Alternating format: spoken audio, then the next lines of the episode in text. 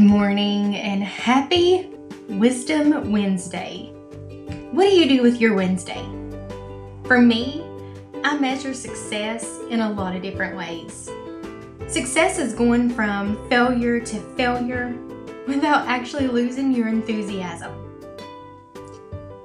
Stay wise, be true to you, and stay here for more Moments with Mocha on Moments with Mocha, and catch us on the Want Love series right here where you're streaming this podcast.